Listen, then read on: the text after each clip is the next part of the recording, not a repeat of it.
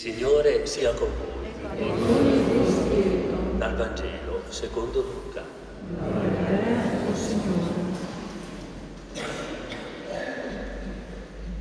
Quando furono compiuti i giorni della loro purificazione rituale, secondo la legge di Mosè, Maria e Giuseppe portarono il bambino a Gerusalemme per presentarlo al Signore, come è scritto nella legge del Signore ogni maschio primogenito sarà sacro al Signore e per offrire in sacrificio una coppia di tortore o due giovani colombi, come prescrive la legge del Signore. Ora a Gerusalemme c'era un uomo di nome Simeone, uomo giusto e pio, che aspettava la consolazione di Israele e lo Spirito Santo era su di lui. Lo Spirito Santo gli aveva preannunciato che non avrebbe visto la morte senza prima avere veduto il Cristo del Signore.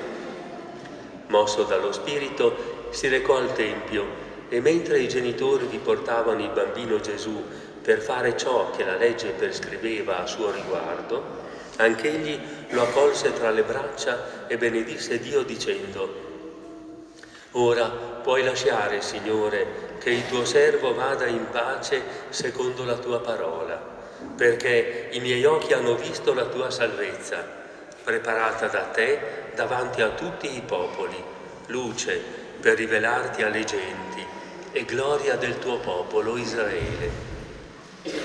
Il padre e la madre di Gesù si stupivano delle cose che si dicevano di lui. Simeone li benedisse e a Maria sua madre disse, ecco, Egli è qui per la caduta e la risurrezione di molti in Israele e come segno di contraddizione. E anche a te una spada trafiggerà l'anima, affinché siano svelati i pensieri di molti cuori.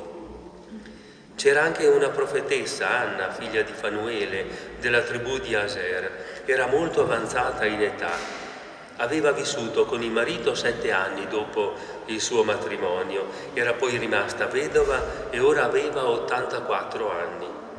Non si allontanava mai dal Tempio, servendo Dio notte e giorno con digiuni e preghiere. Sopraggiunta in quel momento si mise anche lei a lodare Dio e parlava del bambino a quanti aspettavano la redenzione di Gerusalemme. Quando ebbero adempiuto ogni cosa, secondo la legge del Signore, fecero ritorno in Galilea, alla loro città di Nazareth. Il bambino cresceva e si fortificava, pieno di sapienza, e la grazia di Dio era su di lui. Parola del Signore.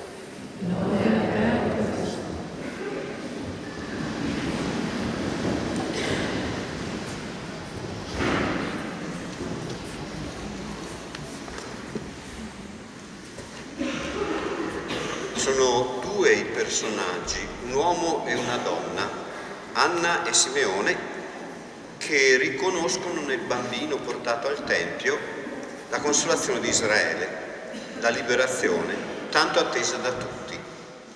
Solo loro due la riconoscono, potremmo chiederci perché. Sono due persone ordinarie, non appartengono agli esperti, conoscitori della scrittura, né ai sacerdoti che celebrano i rituali nel Tempio, sono questi i personaggi di rilievo del sacro. E invece loro no. La cosa strana è che mostrano di avere una profondità di animo, una sensibilità affinata, tale da intravedere in Gesù il Messia. impressiona eh, come queste due persone anziane non guardano al passato, ma sono aperte al futuro.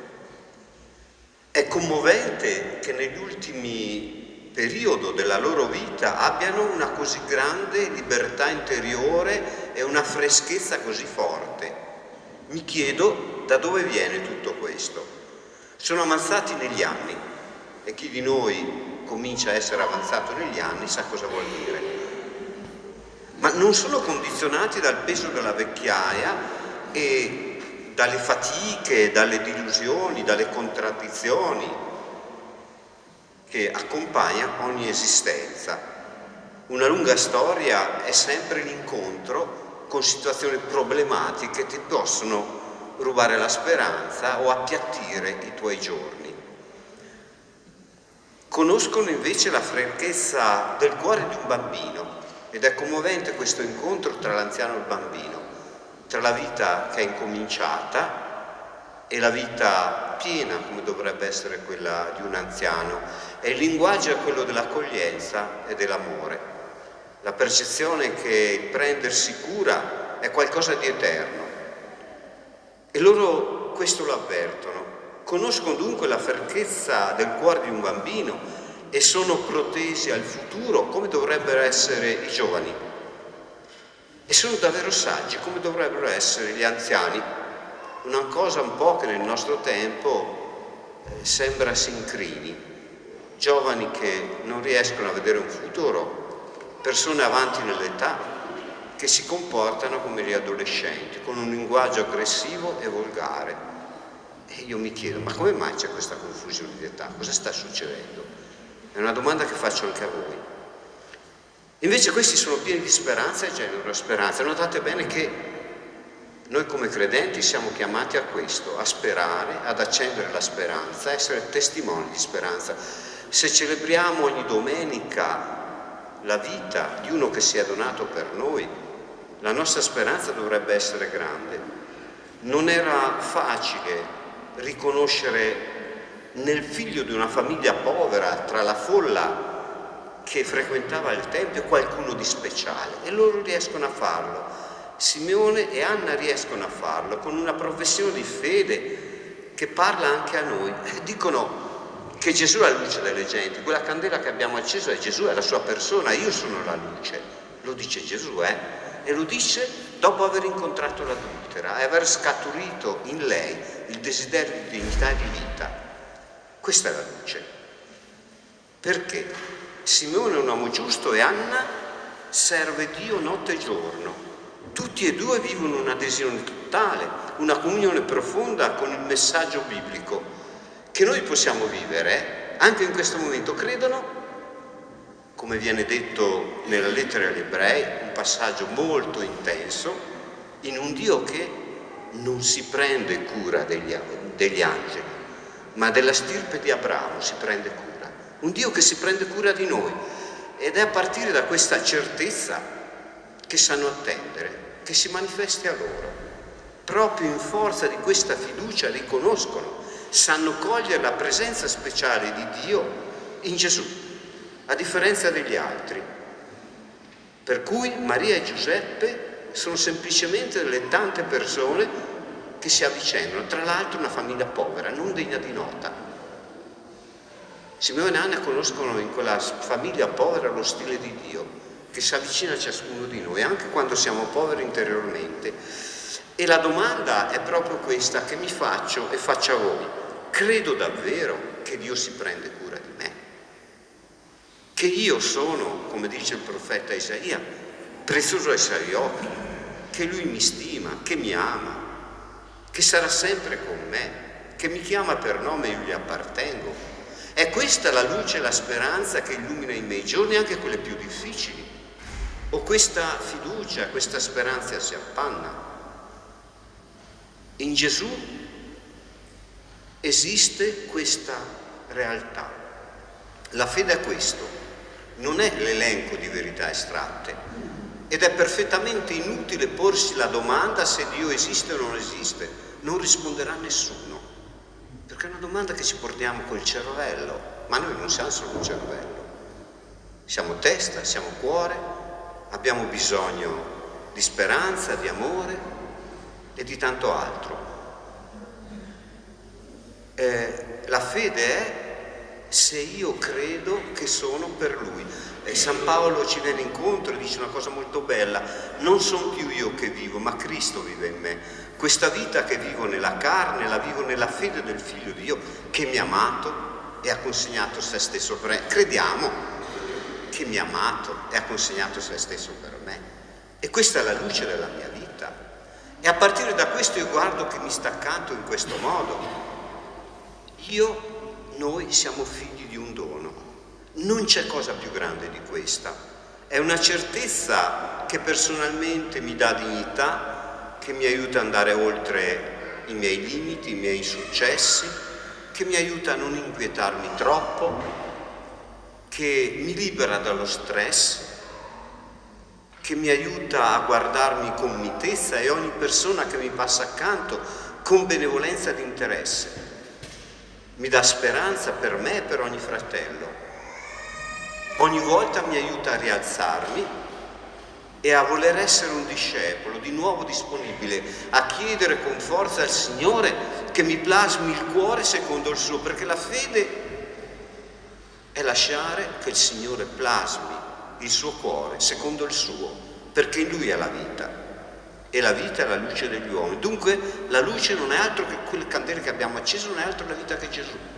È Gesù che si avvicina al lebroso, è Gesù che incontra l'adultera, è Gesù che si lascia toccare i piedi dalla prostituta e così via. Possiamo andare avanti all'infinito.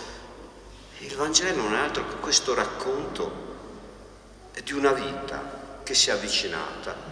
Simone e Anna riconoscono nella fragilità di un bambino Dio che si è fatto, e questo è l'altro passaggio molto bello della lettera agli ebrei, in tutto simile ai fratelli, che è stato messo alla prova e ha sofferto personalmente per essere in grado di venire in aiuto a noi che subiamo la prova.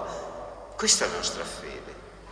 Un Dio che è solidale con tutto, che ha accettato di soffrire per entrare dentro la nostra sofferenza, anche dentro i nostri moti negativi di odio, di rifiuto e liberarli. La croce non è altro che questo. È l'amore che vince la violenza, è il dono che vince la paura della morte e così via. Possiamo andare avanti all'infinito. La sua vita donata è la nostra luce ci lasciamo guidare, plasmare da questa luce, sì o no? Il potere della morte è vinto da Lui. Lasciamo che la vita entri dentro ciascuno di noi. È questo che ci viene fre- eh, chiesto. Gesù è la fedeltà estrema di Dio e la solidarietà totale, accanto ad ogni fratello, soprattutto a quello che è in difficoltà. E allora voi capite che dire che, come dicono alcuni, che Gesù è venuto a predicare il paradiso, che i preti devono parlare del paradiso, è una stupidaggine grandissima. Paradiso non è l'aldilà, il paradiso è Gesù che si prende cura di me, che ha donato la sua vita, che ha scritto nella mia vita, nella vostra vita, le tracce della vita. Il paradiso è qui. Ogni volta che ci lasciamo amare, siamo in paradiso. E ogni volta che ci lasciamo amare, amare amiamo l'altro, siamo in paradiso, siamo noi che costruiamo il paradiso. E allora, e chiudo, avete visto che l'Eurispes ha rilevato che il 15,6% degli italiani dice che la Shoah non è mai esistita. Il 16% dice che le cifre sono esagerate. Si continua a riportare nei campi di Libia, che ormai è chiaro che sono dei campi di concentramento, le persone che fuggono. E noi per questo spendiamo, abbiamo speso 15 milioni in due anni. Dov'è la vita e dov'è la morte? Perché siamo arrivati a questo punto? Che cosa decidiamo di fare? Per svelenire il cuore e per tirar via dalla nostra mente, dalla nostra vita il spirito della morte e accendere la luce della vita.